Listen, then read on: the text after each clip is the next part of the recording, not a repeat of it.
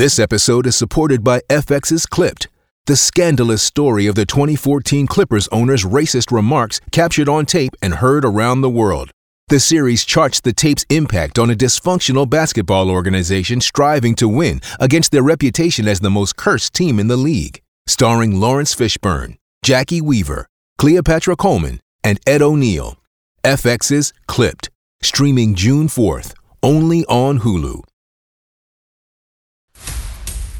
On SEN Tassie Breakfast. Tassie Sports Stars of the Week.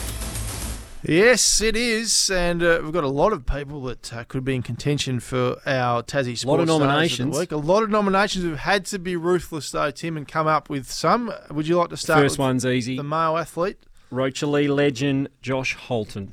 Fairy tale finished his career probably as fairy tale as you can imagine. 35 year old Ford was best on ground in the NTFA win. He kicked five goals, including his 1000th career goal. And to top it off, he celebrated the Premiership win with his 15 year old son Lockie, who was also in the Premiership winning team. All the best, Josh, in his retirement. What a way to finish, What a way to finish. That's the perfect way to go out, isn't it? Well done to Josh and Rocherlea. How- I'd like to know how many games he played, Hammer, for those thousand snags. Yep. Good on him. Still, thousand snags. Absolutely. Whew, amazing. Uh, our female sports star of the week last week, AFL Tas historian David Ingram kindly reached out to the show and provided his statistical summary for every female Tasmanian footballer who played across the Bass Strait in a state league. From this, we picked the player who we judged as having the best campaign, and that person is Sarah Skinner. After being delisted by Sydney's AFLW side, Sarah returned to the VFLW and signed with the Western Bulldogs. She played 13 games where she averaged 19.4 disposals and 5.7 tackles to ultimately finish runner up in the Dogs BNF. Hopefully, Sarah can return to the AFLW soon, and thanks Surely. to David for his tireless work keeping track of Tasmanian footballers wherever they're playing across the country. And yeah, if Sarah Skinner isn't in the best Sure, Uh, that gives her a sniff. Oh, it has to. She, she's a star. I've seen her play a lot, Sarah Skinner, and how she's not in the AFLW still, I don't know.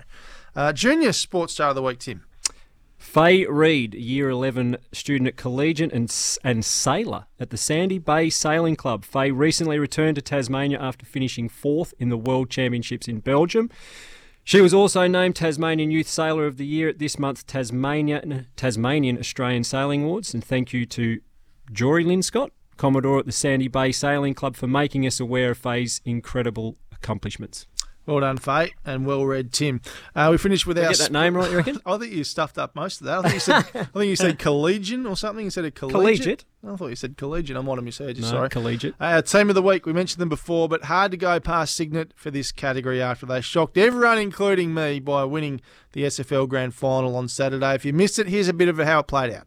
Chop this out, Hammer, and keep this as a receipt. Huonville will beat Cygnet. They will. Yep. They've had an exceptional year, the Lions, and we'll get the job done in the decider.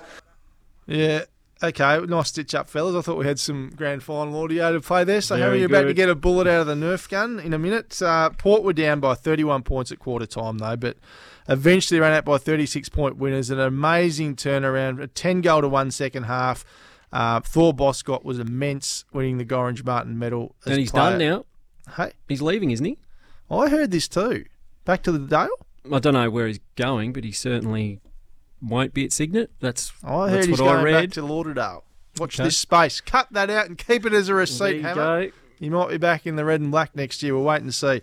Hey, we're off to another break. 0437 552 535 is our open line. We'd love to hear from you this morning.